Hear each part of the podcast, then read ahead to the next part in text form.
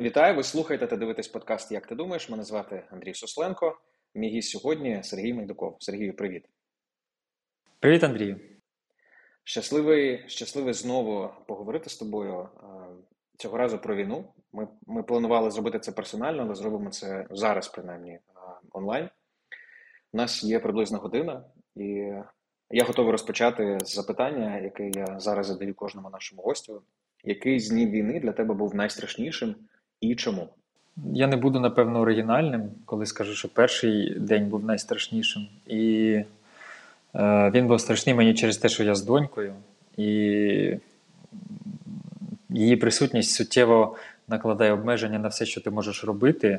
А я на той момент очікував е, вторгнення саме в Київ уже не після не завтра, так післязавтра. І цей день був важкий, бо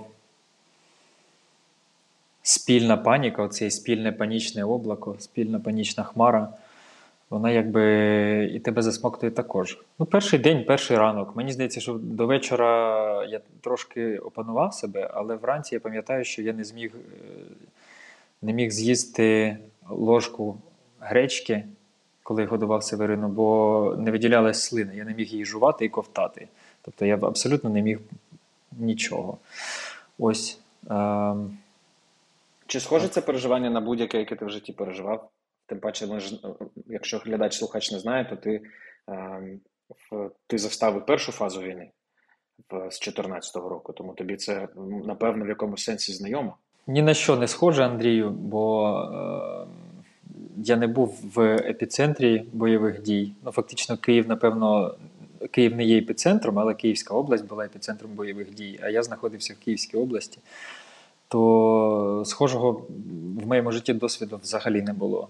Це це була абсолютно розгубленість і е, і безпорадність перший день або перші дві доби.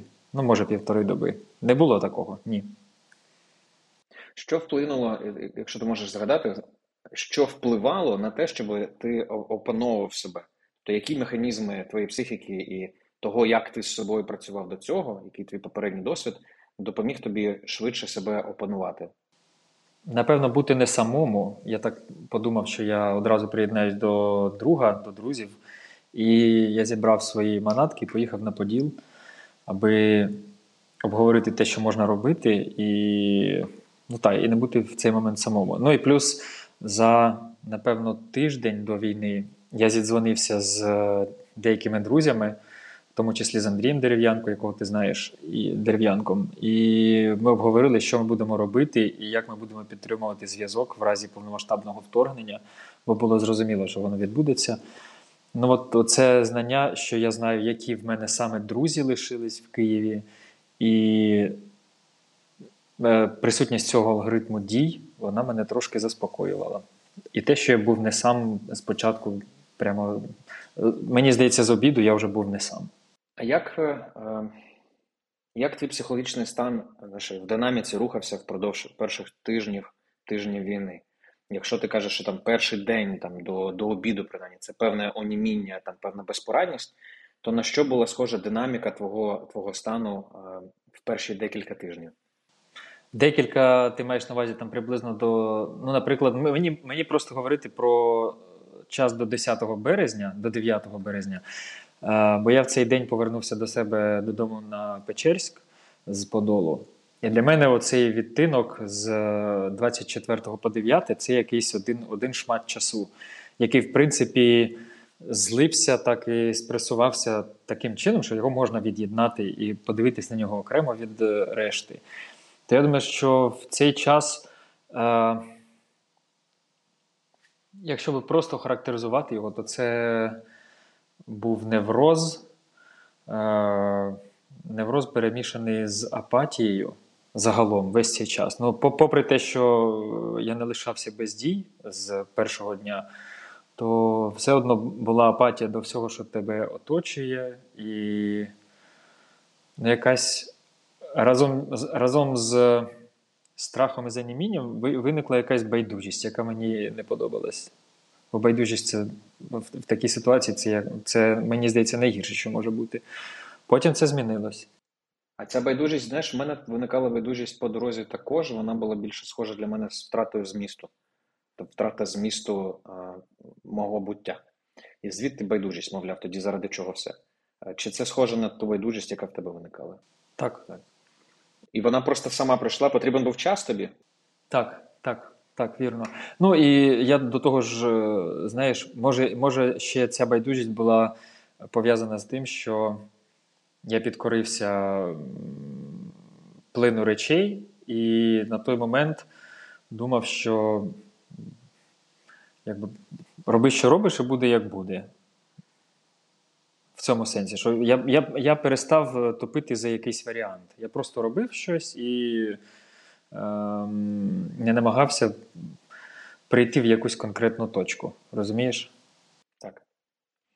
А в якийсь момент, е, от ти кажеш, я підкорився в тому, як, як, все, як все плило, плину часу. Ти досі, досі в такому режимі. Це не значить, що це добре чи погано, це просто один з виборів. Звісно, ні, не досі. Е, я маю на увазі, що я підкорився не, не в сенсі обставинами. Я подумав, що.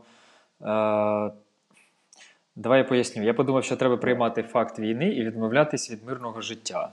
І, е, е, якби, і для мене припинив існувати страх потрапити е, до Збройних сил. Я пішов в тероборону.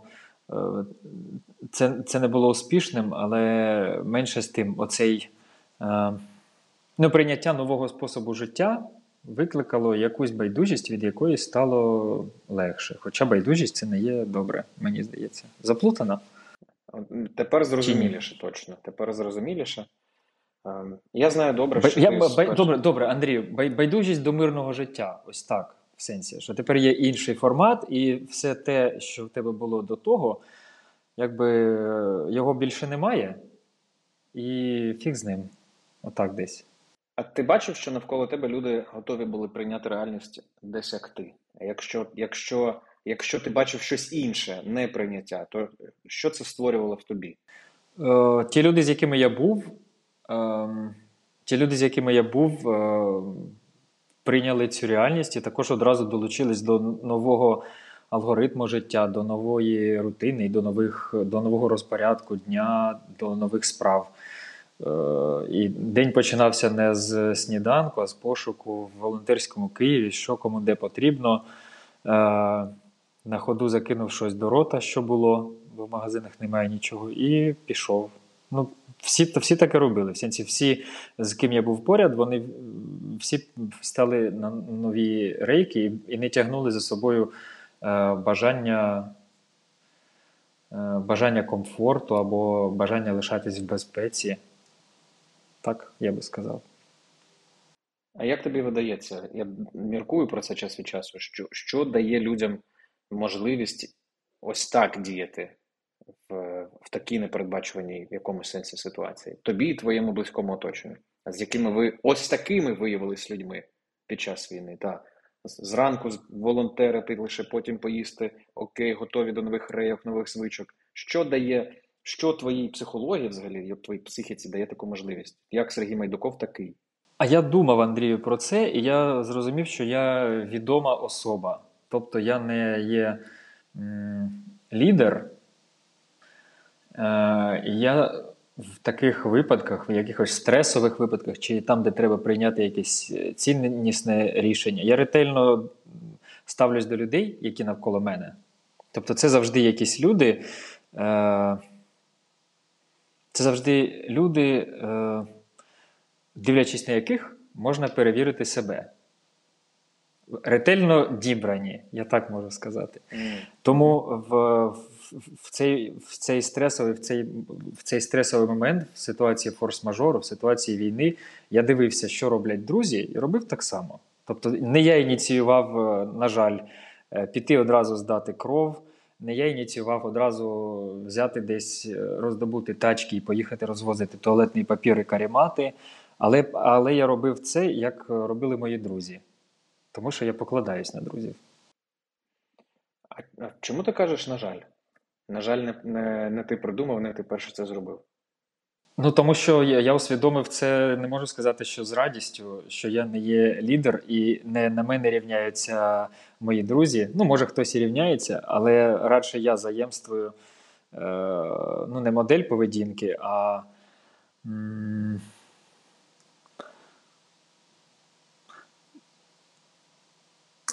Да. Я закінчу на цьому, щоб просто не крутити словами.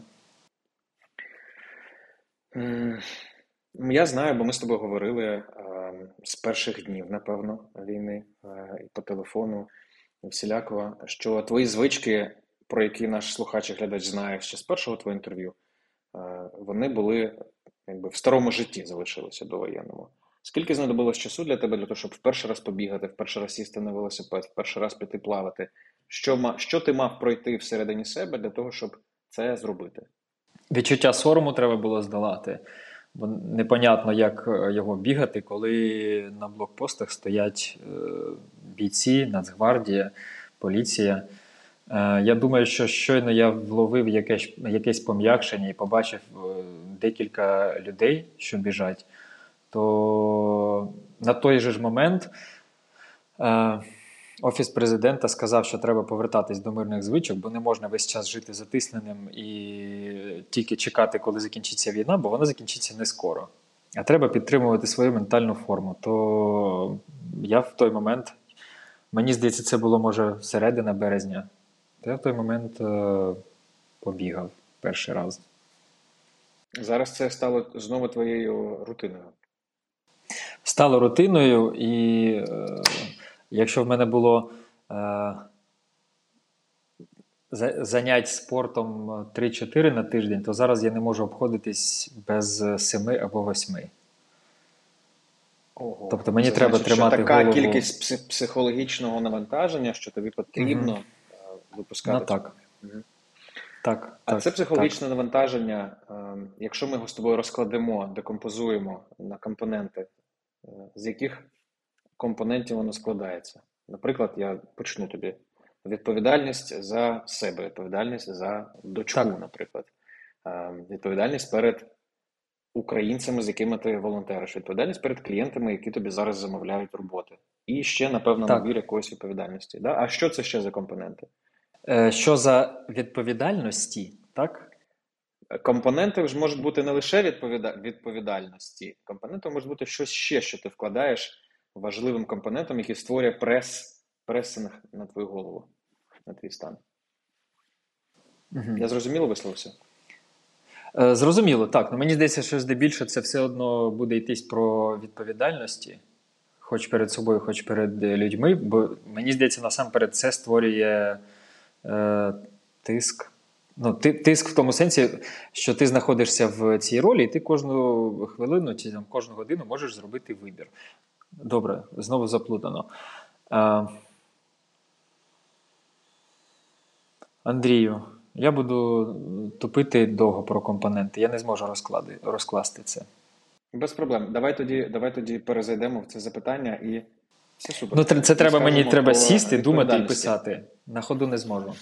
Mm, хорошо. Хорошо. Яка з Тоді я зайду так. Е, яку з відповідальностей тобі нести найтяжче? За ті перші два тижні чи за за весь цей час війни, який пройшов? За весь час за весь час війни. За увесь. Відповідальність перед е, собою найважча. Лишатись е, таким, щоб не було соромно за якийсь день. Це важко. А що ти робиш продовж дня, щоб тобі не було соромно за цей день? Я е, щодня займаюся питаннями війни, допомагаю військовим, причому не тільки. Е, не тільки саплаєм військовим, не тільки обладнанням, а й, наприклад, зараз займаюся тим, що допомагаю видати знайомому артилеристу його книгу. Є різне. Ну, не, Можна не тільки купувати шоломи і броніки, а можна шукати контакти, можна зв'язуватись з польськими перекладачами, малювати картинки в ту книгу і всяке таке. Ну, е, Я щодня витрачаю час, гроші і сили на те, щоб війна закінчилась швидше нашою перемогою. Ти знаєш, наш гість Володимир Єрмоленко, відомий український е, філософ, він Е, каже: Я відчуваю, знаєш, скільки провини. Це він каже мені. Тому я вирішив так. Я маю щодня робити хоча б щось впродовж хоча б 10 хвилин, а краще години, що було би корисно українській перемозі. Це дуже відгукується в твоїх словах, відлунюється. І так, я думаю, я думаю, це ти саме. підтримую. Так, дякую, Андрію. Слухай, ну мені цікаво насправді цікаво насправді повернутися ще до того, раз можна все вирізати. Мені цікаво повернутися до того питання про компоненти. Будь ласка, постав мені ще раз його. Ми з тобою говорили коротко про відповідальність і про найскладнішу, найтяжчу відповідальність, так. яка за весь цей час війни була з тобою так. і є. І ти її сам обираєш і називаєш найтяжчою. А я хочу також розпитати про компоненти відповідальності, які в тебе є на цей час війни. Це і робота, і дитина, і ти сам перед собою, бо ти кажеш, я хочу бути таким найкращим, щоб наближати перемогу. І в і волонтерство, і що ще? Які ці компоненти? А, я зрозумів тебе, Андрію. Я думав, ти питаєш про стресу. Ти думав, а я ти питаю про що? Про компоненти стресу. Е, для мене це і є компоненти стресу, тому що це ж відповідальності, які є компонентами стресу. Якщо є інші компоненти стресу, я буду радий, якщо ти ними поділишся. Ну і головний компонент стресу це події на фронті, е, які ти пильнуєш е, що 15 хвилин, і це позбавляє тебе можливості занурюватись в робочий процес. Ну, Може бути, зараз можна дивитись новини раз на годину, але це все одно все одно е, впливає на те, якої гладкості твій робочий процес виходить, і означає, наскільки можеш ти глибоко зануритись в пошук ідеї. Якщо про стрес, то з першого дня війни в мене е, був стрес, як це не дивно, не те, що е, орки прийдуть в Київ, тому що я почувався, якби.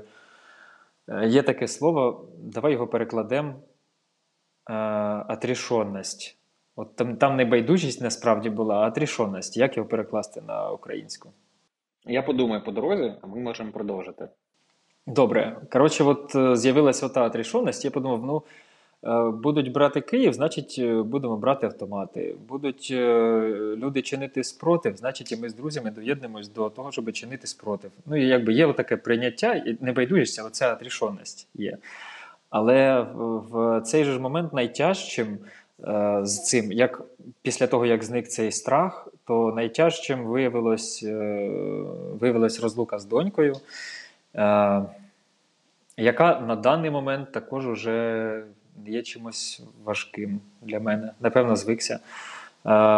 Ну, Так, донька, клієнти і, знаєш, плин часу якийсь дуже швидкий. Бо на просту задачу, яку ти можеш зробити в мирний час за годинку, в тебе йде 4 години. Там Всі ці е, їзда через блокпости, ти доїжджаєш до якоїсь вулиці на на якомусь в якомусь куті е, виноградаря, там тут блоки стоять, тут стоять блоки, і тут стоять блоки. Тобі треба це об'їжджати. Ти об'їжджаєш, там також стоять блоки, тут тобі дзвонять, ти кажеш, я їду. І оце все. Все це триває замість години 4 години. Ти приїжджаєш, і відповідно ти Е, зафолив перед е, всіма, кому ти щось обіцяв на ці 4 години або почати, або завершити. Я думаю, що ще й виснажився. це. Ще й виснажився, да. і нервове виснаження, і ну, фізично сильного не було, але от оце, що все бере більше часу, як пам'ятаєш, в інтерстеларі е, на планеті, де мені здається, там година проходить на тій планеті, а на Землі, типу, 15 років чи щось таке. Оце створювало стрес. Що ти тільки почав день, а вже сутінки, а в тебе зі зробленого якась одна одна, одна завершена цільна справа, а в тебе їх мало бути 6 чи 8 за день, а вже вечір. Оце створювало мені найбільше Знаєш, це стрес. навіть у мирний час неймовірний стрес, коли ми собі ставимо набір задач або від нас щось очікують. Ну, Ми акцептували це очікування, і ми здатні показати результат лише частинку. Це великий стрес. І тоді виходить. Ем, до моменту, поки поки ти почав фізично себе якось повертати знову до емоційної тями, ти весь цей стрес накопичував, накопичував, накопичував. В, і На що схоже на що схоже Сергій Медуков з таким от, бляха мішком цього стресу? Сергій Медуков з мішком стресу е, схожий на, я тобі зараз скажу. схожий на череп. Поясни. Ну, я, перші дні, що я на себе дивився, я дивився на череп. В мене була зелена шкіра на обличчі, чорні кола під очима. І якби я не пам'ятаю, чи їв я в обід щось, чи не їв, чи лягав я спати, чи не лягав. Ночі залились з днями. Коротше, це було щось. е, Я був схожий на череп. Якщо йдеться про візуальний образ, який в мене виникав, коли я дивився вранці в дзеркало, а я й не дивився вранці в дзеркало, мені здається, не щоранку. То перше це було, що я череп. Ну, якось життя пішло з мене на, на перший час. Це, знаєш, коли йде життя ось так з, з, з людини, я думаю, що це теж ціна того, що ми беремо цю відповідальність і беремо цей стрес і з ним знаходимося. І уяви, що це ти, людина зі стійкою психікою, ось так переживаєш. Відповідно, ефект на менш стійких людей він значно більший, вірогідно. Тобто тут, напевно, не складно зійти з розуму або сильно постраждати. Так. Ну, я ще перші дні стримувався якось е, не дозволяв е, вийти негативним емоціям через очі. Але пройшло два тижні, я приїхав до себе додому і. Ну так, да, два виходить тижні. І дозволив собі це. Мені здається, це посприяло якомусь розслабленню, але я, чесно сказати тобі, я не думаю, що в мене стійка психіка.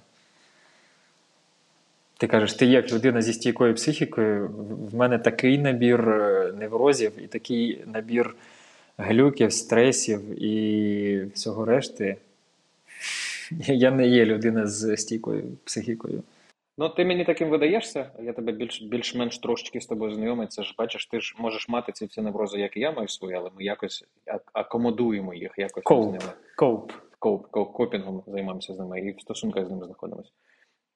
Окей, значить, це е, про вагу цього стресу, це череп в тебе така от а, не просто метафора, а таке візуальне пояснення. Ти, і ти нам розповів, чому це саме так. Угу. А, я хочу тебе запитати ось що. І Володимир Ярмоленко, і Олександр Севрук мені говорили, що дуже непросто було повернутися до роботи, але вкрай необхідно свою роль виконувати, свою роль виконувати якнайкраще. І це не волонтерська твоя роль, а та роль, яка в тебе була до війни. І в мене запитання до тебе: от в своїй ролі ілюстратора, майстра. Наскільки тобі було непросто повертатися до неї? І на що схожі були, знаєш, твої перші кроки? Наскільки вони були вдалими чи невдалими? Чи просто тобі було з цим ко- коопити? Ти знаєш, е, цікаво про це подумати. Е, Насправді в мене є відповідь, в сенсі не подумати, цікаво сказати про це. Е, Я думаю, що перші 3-4 дні я не випав з е, стану думати і малювати. Я приїздив ввечері або з е, якихось там точок, то тероборона, то ще якісь магазини, то ще щось. І було ну, там, під комендантську годину. І в мене, оскільки я живу друзів, в мене не було робочого місця, стола не було, то я розташовувався на тому матрасі, де ми спали з другом, і брав собі скетчбук і прямо з, з бажанням малював, бо щось е, відчував потребу в цьому. Але потім е, е, сам процес малювання, навіть я думаю, що в той час, як я повернувся додому, для того, щоб малювати, треба спочатку мати ідею. Цей пошук ідей і спроби зануритись для того, щоб їх шукати, вони були схожі на е, спробу пірнати через кригу воду. Тобто, в принципі, можна, але треба з дуже великої висоти це робити, аби пробити цей лід. Якщо ти будеш намагатись пірнати, як ти робив це до цього, то не буде виходити. Я пам'ятаю, що я. е, Ну, я не можу сказати, що я був у відчаї, але я засмучувався через те, що я не можу зануритись і впіймати оцей е, стан е, блукання в, ну, можна так сказати, в якомусь всесвіті між ідеями від однієї точки до іншої в об'ємі. Все було якесь пласке. Що б я не робив, все було пласке. Е, на щастя, цей етап також пройшов. Я думаю, що може бути тижні три тому, але до цього було тяжко. І дуже дивно, що в перші дні було легко. А знаєш, що я зробив в перший день, Андрій? Е, 20. Господи, 24 здається. Ну от е, уже зараз не, не згадаю, 24 чи 25. Ми з друзями пішли, здали кров, і мені сьогодні, до речі, подзвонив той доктор, той лікар, і сказав: Сергію, вам уже час знову до нас приходити. Я дуже зрадів. Тобто я на цьому тижні також піду, здам кров, я прямо люто цього боявся, Андрію, що знаєш, просто кошмар. Уявити оце. Я жодного разу в житті не здавав кров. Виходить, тепер ти вже будеш вдруге це робити. Я буду здавати вдруге, я прям чекаю на цей момент. Бо це приємно в в Кубі. Не тільки фізично, в сенсі не стільки фізично, скільки морально. Ти виходиш, а в тебе ніби крила. Е, Так от, е, після того, як ми здали кров, я пам'ятаю, що в друзів були якісь справи, хтось поїхав зібрати речі в одній квартирі і перекинути на іншу квартиру, ну щось, якась там логістика. І виявилось так, що я мав почекати дві години, поки друзі всі повернуться. Чи в мене ключей не було, чи я вже не пам'ятаю, це не важливо. Але а, але був планшет зі мною в рюкзаку, бо я з планшетом ходив здавати кров. І я пішов на вулицю і і захотів тої реальності піймати. Е, Тої реальності заземлитись. Це буде, мені здається, вираз, що підходить. Заземлитись. В сенсі я встав на Подолі на розі вулиць і почав малювати, як я це зазвичай роблю. До чого я це казав? Ми говорили про те, як в тебе змінювався твій шлях до до твоєї творчості з, з моменту початку війни, і як як він рухався, так. чи ти був задоволений, незадоволений, складно, легко. І ось Так, так, так, так. Ось е, я я це хотів сказати до того, що перше, що я хотів зробити, це спробувати спробувати малювати. Мені було цікаво, як в цьому стані мені це буде. Я знаю, що твої твої роботи з першого ж дня почали замовляти міжнародні ЗМІ активно. Ти для них працюєш. Ми бачимо ми бачимо це онлайн, і твій голос про Україну чути у світі, і те, як ти змальовуєш, бачить світ відповідно, е, е, світ краще знає або краще відчуває, що у нас відбувається завдяки твоїй роботі. У мене запитання з е, ось таке: з першого дня по сьогодні, а це вже 76-й, 77-й день війни. Як змінювалася суть замовлень твоїх клієнтів, якщо вона змінювалася? Як змінився їх наратив до тебе? І оця комунікація від твоїх західних замовників до українського ілюстратора?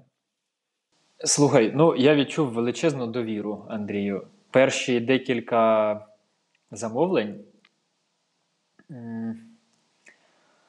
Я навіть друзям зачитував ці листи. Е, ну, Наприклад, Guardian починався. Guardian я отримав 24-го листа від е, свого знайомого арт-директора. І він звучав приблизно так: якщо ти хочеш щось сказати, то в тебе є обкладинка Guardian.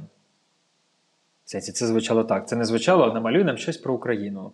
Якщо ти хочеш щось сказати, ось тобі майданчик. Те саме було з Washington Post, також повністю відкрите, що б я не намалював. Я міг не малювати з натури там е, їжаки чи ракету, що стрічить землі. Міг би з чимось іншим вийти, тому що в мене був карт-бланш. Тобто це була довіра. Наразі все повернулось до звичайної логіки співпраці. Є задача, є якась стаття з якоюсь темою, є е, необхідність її висвітлити. Тобто, це зовсім звичайна співпраця зараз. Але все одно лишається цей е, пієтет, оця поетика. Е, що видавництво звертається до українця, до українського ілюстратора. Ну і взагалі я я помітив, що я закінчу, лишається ця поетика, і вона відчувається, і це приємно. Поляки пишуть Слава Україні в кінці листів. Хтось з закордонних замовників, в сенсі з е, Західної Європи, також це писав. Тобто є усвідомлення того, що е, видання працює не просто з ілюстратором, а з ілюстратором, який знаходиться в своїй країні під час вторгнення іншої країни, під час вторгнення Росії. Так ось. Я помітив, що е, скрізь вистрілили роботи українських ілюстраторів і ілюстраторок, і мене це дуже втішило. Бо е, бо я відчував я відчував такий, е, знаєш, ну я не можу сказати розпач, розпач на мінімалках, коли в мирний час, е, я маю на увазі з 14 по 22 рік, в сенсі він не був мирним, але не було гарячої такої стадії війни, гарячої фази.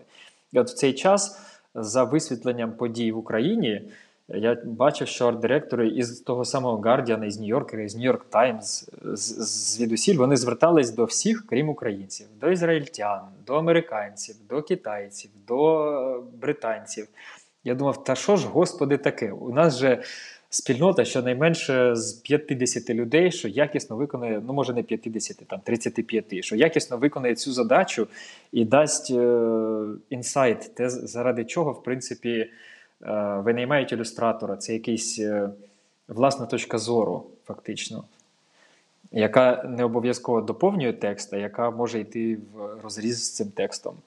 І з початку війни це змінилось. Я дуже радий, що е, арт-директори, редактори, редакторки, арт-директорки зрозуміли, що брати що брати погляд з місця подій це є цінним. І нарешті в мене немає цієї розпачі. Бо про Україну зараз малюють здебільшого українці і українки. А як тобі видається, коли війна закінчиться нашою перемогою, що потрібно робити українським ілюстраторам, щоб надалі залишатися тими, хто малює для для міжнародних видань? Те саме робити, Андрію. Просто якісно робити свою роботу і все. Цього достатньо. А ти погодишся з тезою, що герой це той, хто робить свою роботу як найкраще на своєму місці зараз під час війни? Не погоджусь. Бо в когось е, роб... А Хто такий герой? Герой е, це зараз е, людина, що в лавах Збройних сил на передньому краї, або в другій, або в третій лінії. І волонтери. Оце герої. Ну, волонтери я маю на увазі люди, які витрачають на це весь день з ранку до вечора. Цих людей я вважаю волонтерами. Як Наташа? З як Наташа. Зранку до ночі. Ми говорили з Олександром Савруком, деканом КМБС, про феномен волонтерства про зранку до ночі.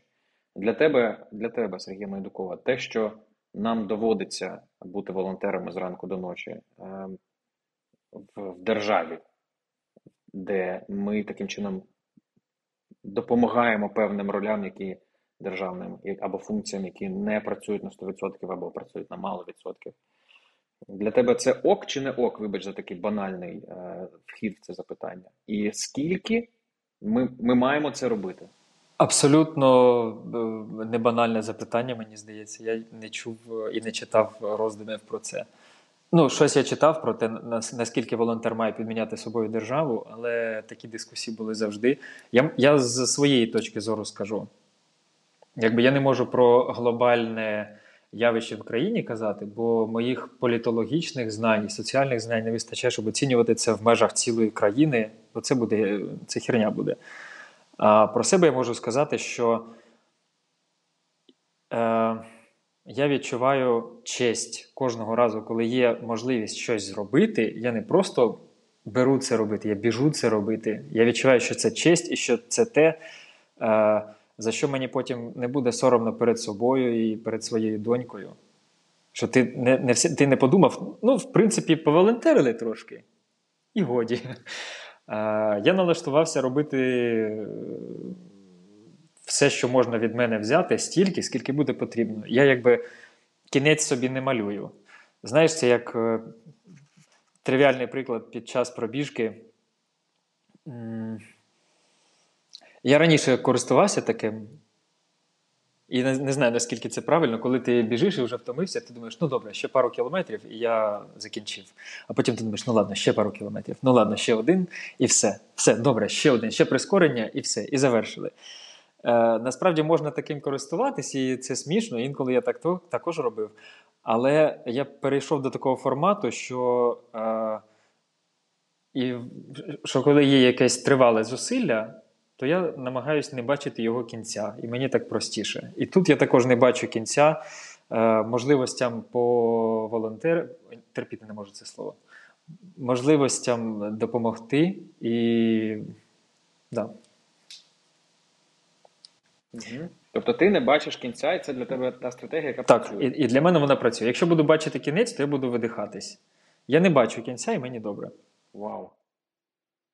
Для мене це так дивно, тому що ця стратегія в моїх очах створює постійну невизначеність. І ти постійно uh, on the edge, на на краю на самому. Тому що ти ж не знаєш, що, скільки ще. І ти частину себе віддаєш, ось це не знаю, скільки ще. І весь час, знаєш, як отлістуєш, отлістуєш, так, віддаєш, так, віддаєш, так, віддаєш. А ти ж ти ж в момент якийсь можеш закінчитися, не помітивши цього.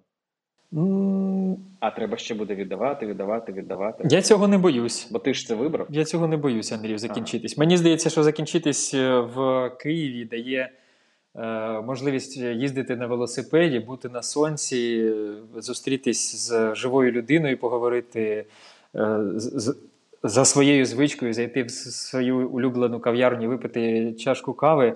Якби це перезаряджає щонайменше на наступний день, а ще може і на тиждень. Тобто я не думаю, що можна вигоріти через ці зусилля.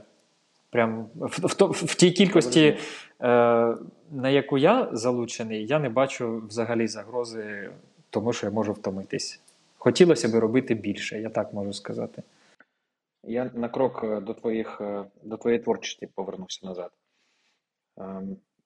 Те, що ти від себе очікуєш в, в своїй творчості зараз, ти це виробляєш? Вибач, я не знаю, просто так правильно Реалі... Може, ре... реалізовуєш? Ну так, да, продукуєш вірне слово.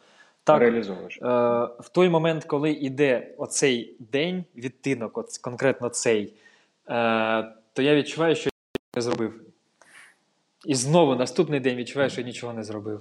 А потім ти дивишся на результати, що в тебе там на підвіконні збільшується стос Е, картинок, дивишся, що в тебе робочий стіл завалений на компі картинками, і заднім числом розумієш, що в принципі ти справляєшся.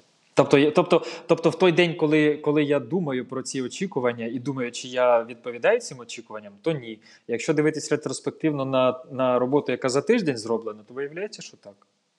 Хочеться помирити твоє оце е, ретроспективне і в цей день, але це ти розберешся, звичайно. Запитання таке: з розмов з тобою за за, ці за ці 70 плюс днів я дізнався, що картинки, які ти створюєш зараз, роботи, які ти створюєш,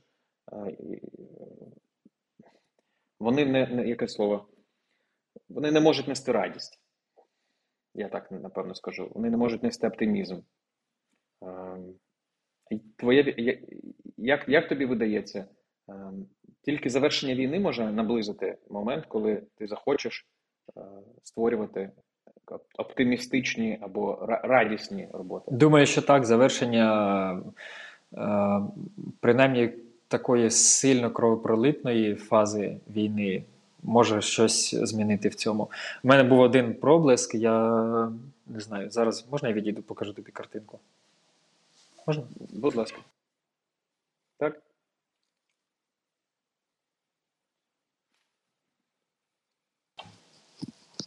Господи, вухо ледве не відламав собі. Е, В мене була така картинка. Я можу її вважати оптимістичною. Ну, в принципі, це єдине оптимістичне, що я зробив за ці три місяці. А, а на що, знаєш, це ж відрізняється від того, як ти діяв раніше і як ти продукував. З того, що я бачив для мене, для мене принаймні, я я, я в цьому не розуміюся, просто як як той, у кого це вдома висить, тому що дружина мистецтвом займається. Ти для мене оптимістичний художник, який точно вміє подавати і неоптимістичні е, іншого гатунку і настрою роботи. А е, я забув, що хотів спитати, повернусь назад. Тут більше про те, як тобі самому, Сергію, працювати з е, неоптимістичним неоптимістичним. крапка. Я відчуваю, що це затик. В сенсі, я відчуваю обмеженість е, цієї е, ну, куба цього, де я знаходжусь. Я відчуваю обмеженість. Тут тут є необмежена кількість неоптимістичних ідей і сюжетів, страшних і загрозливих, неприємних і жахливих. Необмежена кількість. Весь інструментарій е, похмурих фарб і форм до твоїх послуг. Тобто в, в, в цьому кубі неоптимістичних ідей, страшних і поганих. Їх дуже багато. Але е, незважаючи на їхню необмежену кількість, я все одно відчуваю обмеженість в тому, що я не можу вийти за цей куб і збирати щось інше. Наразі не можу. Ну цей голуб, е, мені здається, це може якась перша спроба, може далі щось буде. А а як ти помічаєш е, твої колеги по цеху, вибач, що може це так банально звучить, е, як вони виходять з цього кубу? І чи вдається їм, і чи тобі взагалі цікаво, що їм допомагає з цього виходити? Чи ти хочеш просто в своєму процесі знаходитись і там якось. Ти знаєш, я не слідкую за колегами по цеху, Андрію. Я не знаю, що вони роблять. Я бачу, я бачу, коли пишуть в новинах, Маша Фоя зробила обкладинку для Guardian. Я йду і дивлюсь обкладинку і роботи Маші Фої, і мені подобається. Ну і це, напевно, одиничний випадок, коли я. Або там Женя Полосіна зробила якийсь щоденник для е, видання якогось. Щоденник перших днів війни. Я йду і дивлюсь. Але це поодинокі випадки, і я загалом не знаю, що відбувається в колег. Я зрозумів так. І е, тоді повернемося, якщо можна, до того, як е, як, як ти створюєш те, що ти зараз те, що ти зараз створюєш. Значить, частина це замовлення, яке в тебе є від клієнтів, від міжнародних видань. Я правильно розумію, що тебе ж не просять оптимістичні роботи? Не просять. А як тебе просять зараз? А що що просять? Як звучить цей запит? Mm, ну, наприклад, так. Е, Останнє, що я отримав, журнал Автор називається. Здається, за номером телефону, що він американський.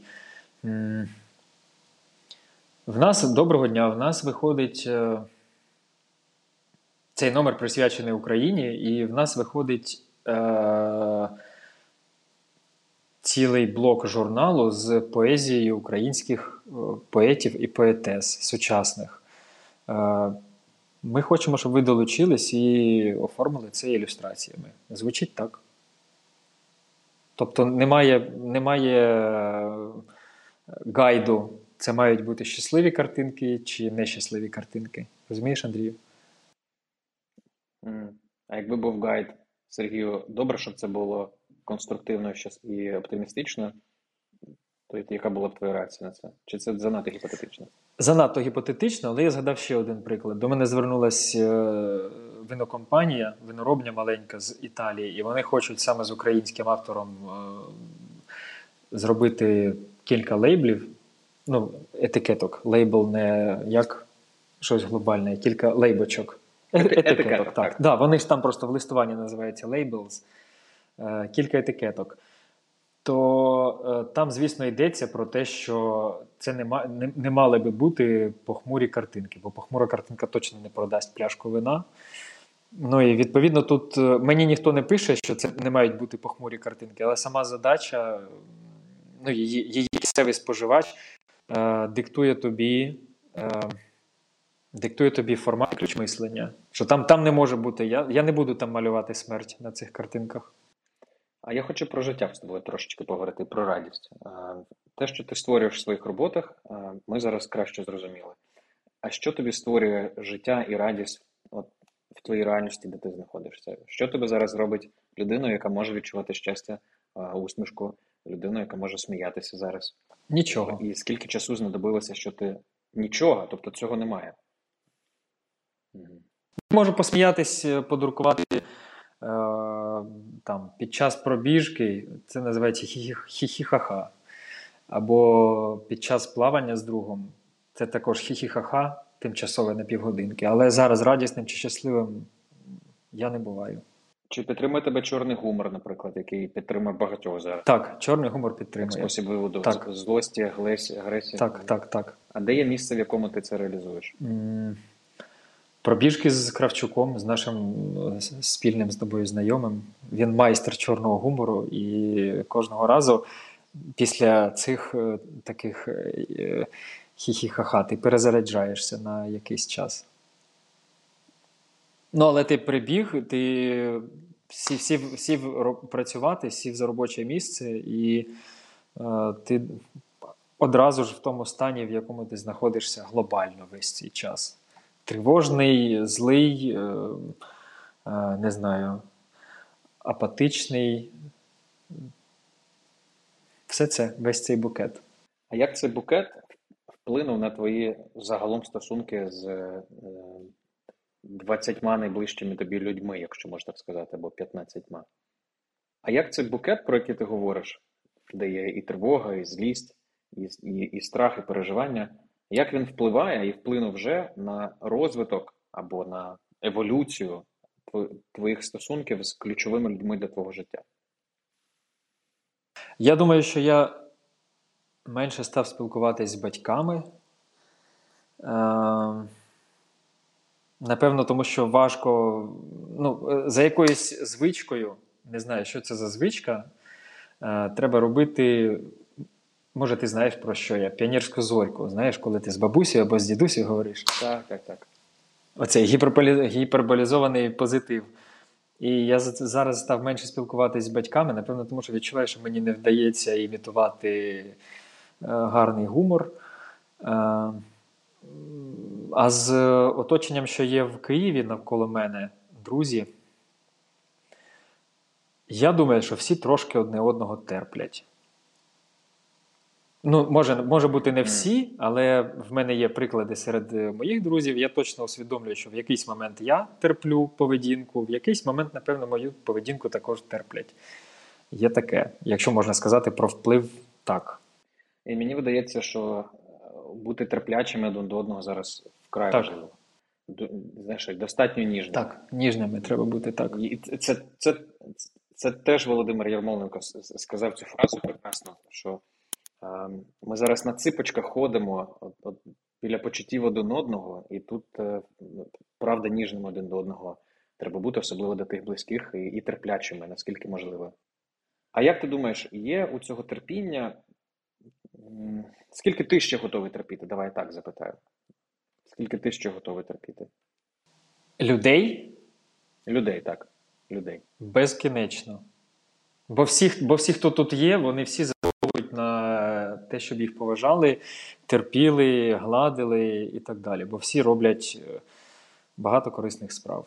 І ясно, що ти, коли ти в такому режимі, коли навколо війна гинуть сотнями люди щодня то іти е, про, ітись про те, що може вхарювати е, якась звичка когось, взагалі нерелевантно зараз.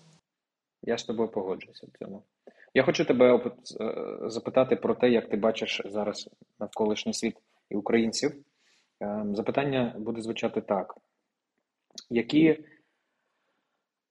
що тебе найбільше дивує, здивовує в українцях з початку війни, і ти радієш цьому здивуванню? Банальна відповідь, Андрію. Те саме, що під час Майдану дивувало, е, наскільки легко українці можуть ставити свої потреби далеко позаду потреб суспільства. Те саме, що під час Майдану. Як швидко люди е, відсувають свої бажання і плани і роблять те, що зараз е, потрібно тим, хто поряд. Здебільшого це. Ну і, звісно, е, це це якщо про суспільство, знаєш.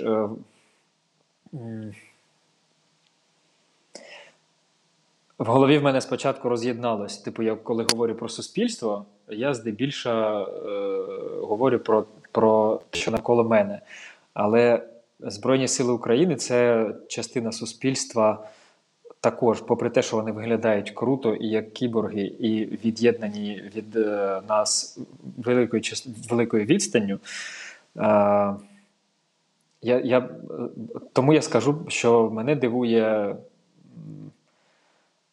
професіоналізм, героїчність і, і веселощі з якими українці в Збройних силах і українки перебувають на передньому краї, як вони танцюють з ПЗРК, сміються, жартують. Я також тим здивований. Ем, є, Є щось, що ти нового знайшов про українців і про українську ДНК, можливо, про українське генлідерство за за ці майже три місяці, е, за третій місяць війни. Е, окрім цього здивування, про яке ти зараз розповів, що ще можливо нового ти відкриваєш про українців? Ну, я не можу сказати, що я відкриваю нове, але напевно перевідкриваю. Бо коли був Майдан, то е, ми багато всі говорили про волю і про потребу в волі для звичайного українця, будь-якого, будь-якої українки. Воля це те, що е, це апріорі, воно за дефолтом йде в пакеті з тобою. І коли е, є щось, що пригнічує це, е, автоматично виникає опір і персональний, і спільний. То е, я можу сказати, що цього разу я не відкрив, а перевідкрив це розумію, наскільки важливі. Е, е, Наскільки це не є, е, наскільки це є просто поетичною формою, те, що українці люблять свободу, те, що українцям потрібна воля. От наскільки це не є поетичний вислів, а наскільки це правда? От це я перевідкрив. Ну, в сенсі я згадав, як це. Що заради волі, заради заради волі від. Я дякую, Там, що заради волі відбувається як, все, що відбувається. Саме заради волі і заради того, щоб е, жити за власним вибором, а не е, за продиктованим вибором. Мати можливість жити за власним вибором заради волі. Ем, а я хочу ще знаєш, іншу сторону запитати. Ем, так. Ми помічаємо, що нас здивовує, ми бачимо, що нас надихає, але точно ми маємо тіньову сторону, мені здається, обговорити. Речі, які нас фруструють зараз, речі, які нас ем, які не створюють оптимізму, і, можливо, які заважають, і, і ти не хотів би надалі в майбутній Україні бачити, але ти їх зараз також помічаєш про українців, в тому числі. Ем, що ти міг би тут сказати про тіньову сторону, з якою ти знову познайомився або ж перевідкрив? Познайомився. Напевно, я не перевідкривав це. Е, е, поріг до жорстокості е, дуже сильно знизився. Всі ми дивимося вранці чи ввечері мертву росню і дохлих росіян в телеграмах. Е, ну, Я думаю, я думаю, що це. Поріг жорстокості і застосування цієї жорстокості будь-якої миті він впав. Ну, в принципі, це закономірно, так і має бути. Але це те, що я помітив цього разу е- більше, ніж коли-небудь до цього. Що це для тебе означає? Як ти на це реагуєш? Для мене це для мене це означає, що після того, як е, війна закінчиться, ми переможемо відбутися тим, е, е, тим, що що ми називали на момент 14 і 15 року, тою, тим, що ми називали псих, психотерапевтична практика. Як це правильно називається, Андрію? Ти маєш ПТСР? Ні, то синдром. Практики. От ті практики, які допомагали бійцям повернутися, е, вкотитись в мирне життя, вони так називались. Про них писали, практика. були реабілітації в якихось країнах. То я думаю, що цього разу не обійдеться е, таким їхнім е, наповненням, яке воно було тоді, в 14, 15, 16 роках. Мені здається, що цього року, цього може і цього року, або і наступного року. Треба настільки серйозно цим займатись. Е, не можна недооцінювати ем, кількість людей, особливо з лав ЗСУ, чия психіка сильно постраждала. Прям мені здається, це для суспільства буде випробування повернути е, всіх з, е, з режиму війни до режиму життя. На це підуть роки. Якщо якщо працювати щільно, мені здається. Я з тобою щиро погоджуюся, і в мене є сильне переживання щодо цього, і, але це переживання толку від нього, якщо нічого не робити. Відповідно, важливо справді важливо в цьому сенсі багато працювати. Я знаю багато про те, що робить ізраїльська ем, Ізраїль зі своїми військовими, як працюють над над е, над травмами націй, в тому числі, і у нас справді багато попереду цієї роботи. Ем, я також хочу запитати в тебе: це те, що ти помітив про інших. А що ти помітив про себе? Тобто, який новий Сергій Майдуков тепер, або що нового ти про себе дізнався? Пахуїст. Пахуїст. Ну, в якомусь, в якомусь сенсі. Завжди мені здавалося, що я задрот, але вийшло, на щастя, відмовитись від, е, від лушпиння якогось. А це лушпиння, коли ти від нього відмовився, ти що там помітив? Що ти можеш бути похуїстом? Чи це те, що ти є таким? Е, що можу бути. Напевно, я не знаю, є чи ні, але ну, мені Андрій Дерев'янко розповів смішну історію. Е, якби Одразу класно анонсувати її як смішну, щоб всі ще більше сміялись.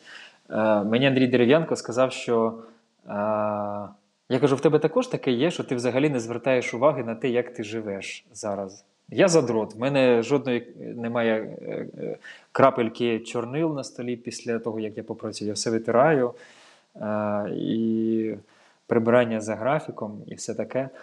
А Андрій Дерев'янко мені сказав, так, я, щось розлилось на підлогу, я ходжу на це третій тиждень, дивлюся, думаю. Ну, от е, таке, ну це це, це дуже побутовий приклад, але він е, є зрізом з взагалі ставлення до того, що тебе може е, турбувати або не турбувати. Розумієш, слава Богу, що є такий е, стан і такий режим, де якісь дрібниці е, перестають мати для тебе значення і в поведінці людей, що стосується терпіння, і в побуті, і в тому, що сьогодні ти проїбав якусь е, роботу і можливість, і що це є е, фолом перед замовником, бо ти текст не надіслав якийсь. Головне собі ввечері сказати: похуй, завтра зроблю. Ну, в сенсі, отаке. Розумієш, що нічого страшного не відбувається. В країні війна, тому пробачити можна все. Таке я маю це на увазі. для мене для так, так. Для для мене це е, тому числі про таку піклування про себе і про свій психічний стан. Напевно, заощадження якесь. Цей пофігізм він же звідси. Так, так, так. Ми врятуємо себе таким чином. Психіка себе рятує. Тому я це підтримую і практикую, але це створює конфлікт всередині. Ем, оця частина, яка знає, що це пофіг, і це нормально, а інша, яка думає, бляха, ну треба ж постаратися. І знаходитись ще й в цьому конфлікті одночасно з усім іншим гівном, яке відбувається, це, звичайно, викликає додаткове Так, напруження. так, так. Щось, щось, щось знімаєш, про... щось, щось, щось отримуєш, так? Декілька слів або не більше про те, як, як, для, як ти будеш розуміти, що Україна перемогла. Що таке для тебе Україна перемогла? Ну, банально. Українські прапори у всіх е, містах, що були окуповані. Це військовий вимір. Це для мене і суспільний вимір перемоги, насправді. Е, насамперед військовий, але але маркер глобальної перемоги також це є він. І, І для того, і для того. А що для тебе було би культурним і мистецьким виміром перемоги України у цій війні? Перемоги, культурний і мистецький вимір перемоги України в цій війні, так? Так, так. Нерегульоване добровільне зникнення е, російського контенту з усіх сфер, де він міг би бути присутнім. Я розумію, я знаю, що це регулюється. Я знаю всі закони, що були прийняті до війни про квоти. Підтримую їх. Е, підтримую оборону на російські соціальні мережі. Як вони там? Російські соціальні мережі? Я не хочу їх згадувати. Вконтакті. Е, ну, це ж воно. Ну ось, я я тобі про це. Що е, зараз це регулюється, але перемога в культурному просторі це коли це не треба регулювати, це коли е, е, регулювання здійснюється в натуральний спосіб. Природній відбір. Ну і це стосується всього, розумієш? А від одного до від одного до ста, як ми далеко вже дійшли, до 100 ми вже це зробили, а один ми на початку. Ти про цю культурну сферу? Культурну... Так. Угу. От так, як ти бачиш цей вимір перемоги в культурно-мистецькій сфері, от від 1 до 100. Ти знаєш, я ж оцінюю все з е, Києва, Андрію. Напевно, якщо б я знаходився в Харкові, я б оцінював по-іншому. З Києва мені здається, що я думаю, що наразі можна. Я, я Наразі здається, перша перша цифра, що в мене виникла 70%. Але я думаю, що якщо він знаходився в іншому місці, то це могло би бути менше значення. Добре, дякую. Е, ти сказав декілька. Я знаю твоє ставлення до Русні, до Росії, до російського мистецтва в українському мистецтві. Е, чи може бути хороший русський? Е, Хто ж мене питав про це? Ну, мене питав про це е, Слава Кузьменко, наш з тобою знайомий спільний. Ми їхали дорогою зі машиною, і в нас був час про це поспілкуватись, і ми не дійшли спільної думки. Звісно, перша відповідь: е, ми всі знаємо, що хороший русський, мертвий русський. Але він мені навів приклад, е, наприклад, Іллі Богданова, того, що воює в збройних в лавах Збройних сил України. Знаєш ти цього чувака, так? Е, його конкретно не знаю, але я знаю про багатьох народжених росіян, які воюють за Україну. Ну ось. Тому в мене немає відповіді. Для мене, знаєш, е, е, вірніше не так. Для мене запитання, що ставиться про всіх. Е, ну, давай так. Я ніхто щоб зараз таке казати, бо я не знаходжуся в Збройних силах. Але мені здається, що якщо росіянин взяв зброю в руки і розвернув її проти Російської імперії, то це може слугувати індульгенцією в цьому питанні. Я Іншого, мені здається, немає. Тут тут відразу хочу запитати: а хто такий поганий українець тоді зараз? О, так вже їх багато. У нас ціла класифікація поганих українців. Ем, ну, Просвіти. Е, в сенсі ж, ну, це я, звісно, жартую, але е, я здебільшого про те, що ми завжди знайдемо за що одне одного не любити і е, незадоволеним один одним.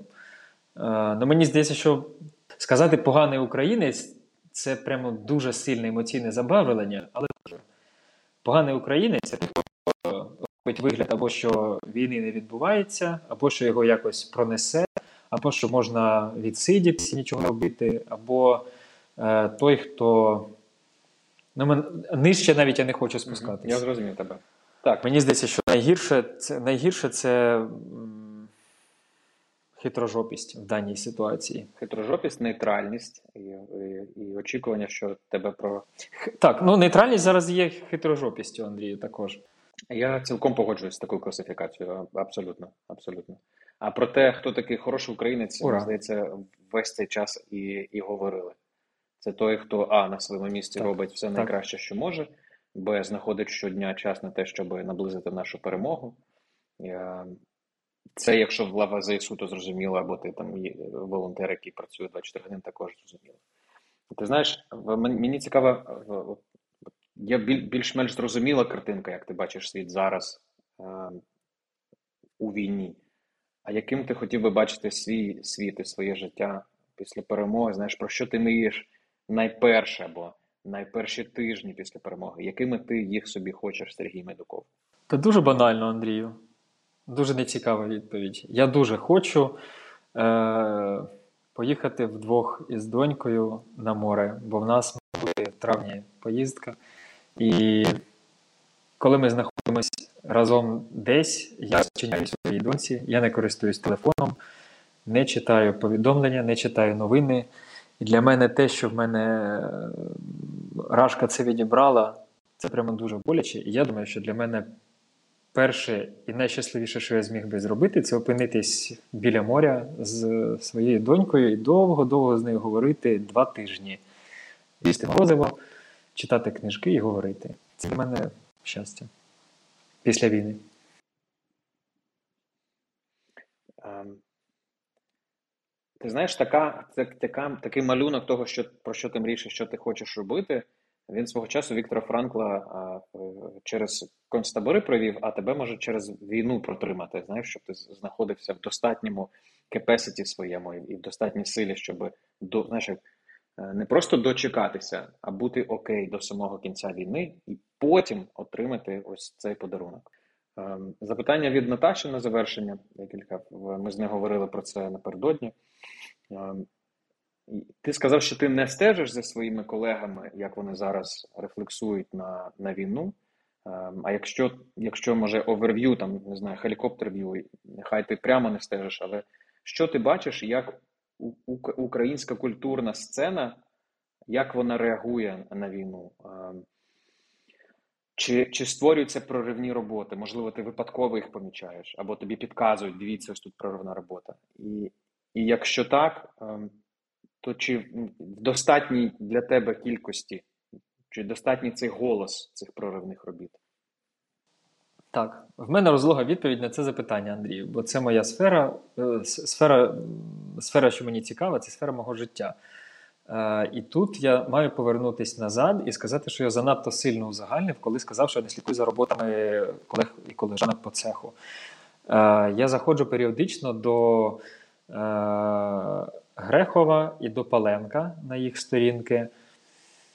І бачу безліч дотепних робіт. Напевно, мені, аби аби хоча б на десяту частину, на одну десяту працювати, як вони, мені треба перейти в якийсь інший регістр.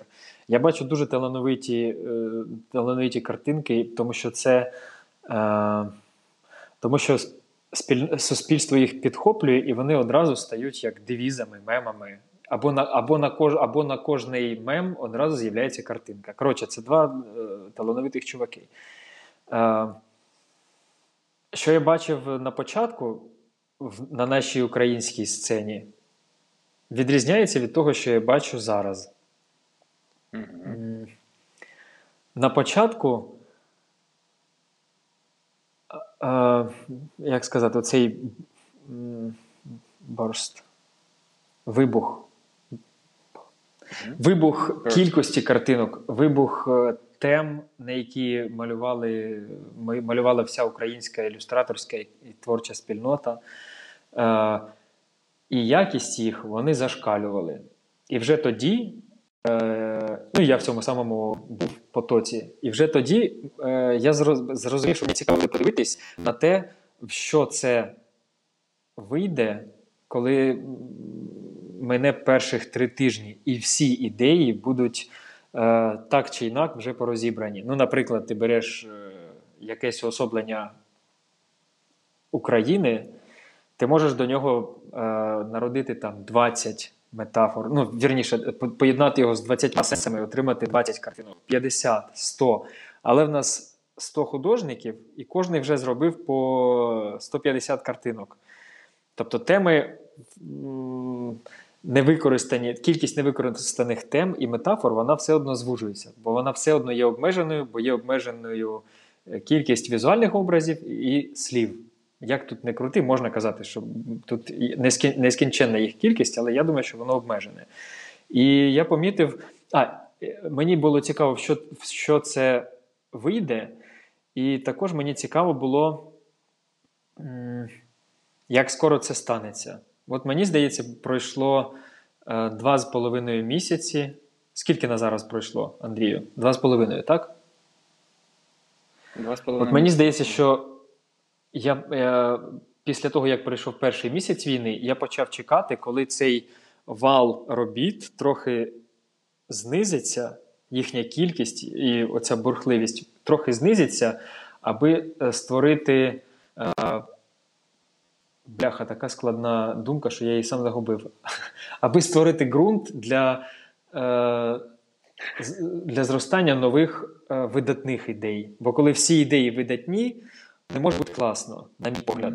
Має бути якийсь е, ґрунт, якесь е, кипіння води і в, і розрив якоїсь бульбашки. То мені більше більше прийнятний такий стан, коли кількість робіт знизиться, знизиться кількість свободних тем, і знову лишиться простір для яскравих висловів. І не будуть роботи ілюстраторів тонути одна в одній. Ось що я хотів сказати.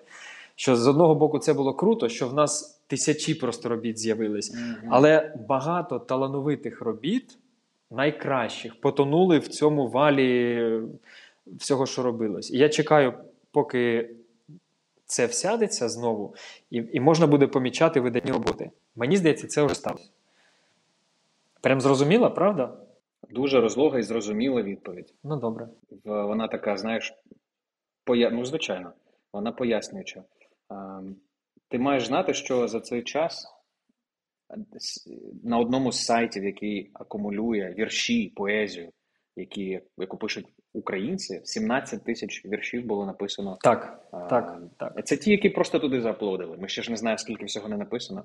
Це я до, це Так, я до того, так. що ґрунт створюється таким чином. Так. Тобто, е, тому твоя відповідь зрозуміла. Тому твоя відповідь зрозуміла. І це ми тільки бачимо вимір е, художній, так. Поетичний, а ще ж кінематографічний, напевно, буде вимір. Ще якийсь вимір, якщо говорити про культуру в цілому. І, і ти знаєш, ми, ми за кордоном, коли спілкуємося з, з журналістами і, і з художниками, вони також цього очікують. Не просто, типу, давайте, покажіть нам, а навпаки, що ми думаємо, що це станеться. Так. Ну тобто, Думаю, то- що має, має пройти Тому що якийсь ще час. Пробач, Андрію. Я думав, ти закінчив фразою, думаю, що це станеться. Я закінчу.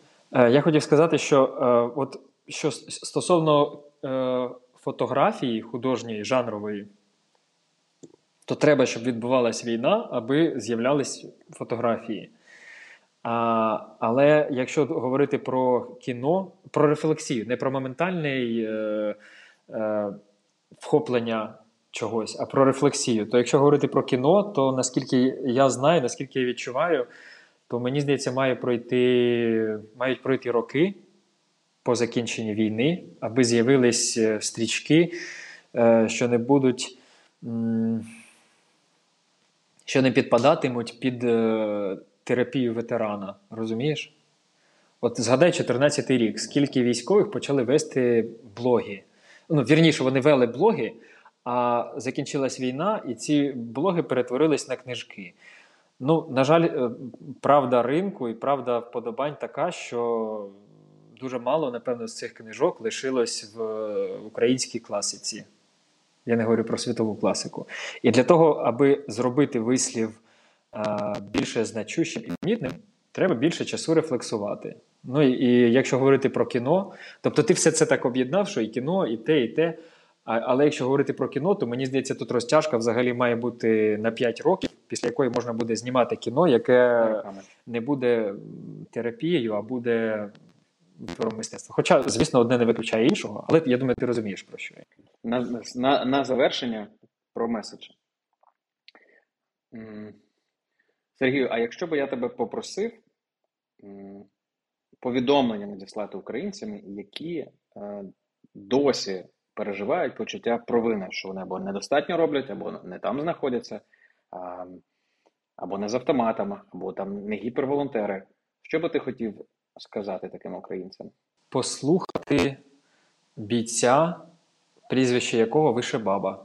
Він якраз про це говорив, і краще, ніж він, я не скажу. Він говорив про комплекс провини і про те, що не всі мають бути в Збройних силах, бо одного бійця е, має забезпечувати в розвинених країнах своїми діями щоденними і податками 12-15 людей. Це в розвинених е, країнах з сталою економікою і стійкою моделлю розвитку. В нас ця цифра більша, якщо не в два рази, то більше.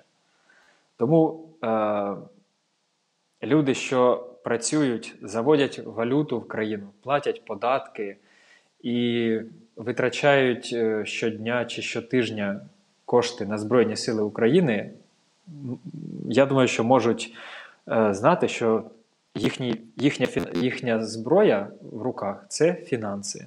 Фінанси дуже важливі. І дуже це вийшла приземлена відповідь. Але е, мені здається, перший е, раз, е, перший раз ти сказав повідомлення до всіх українців, поки в нас тобою обривався зв'язок, я знаю, що я хотів би сказати, що все вирішується цього, цього разу. Що іншого разу не буде. Все вирішується цього разу, і саме цьому разу ми будемо оцінювати і себе як країна, і кожен з нас буде оцінювати себе саме по цьому разу. Тому треба напружитись і боротись до кінця. З вами був проект Як ти думаєш? Мій гість Сергій Майдуков. Дякую, Сергію.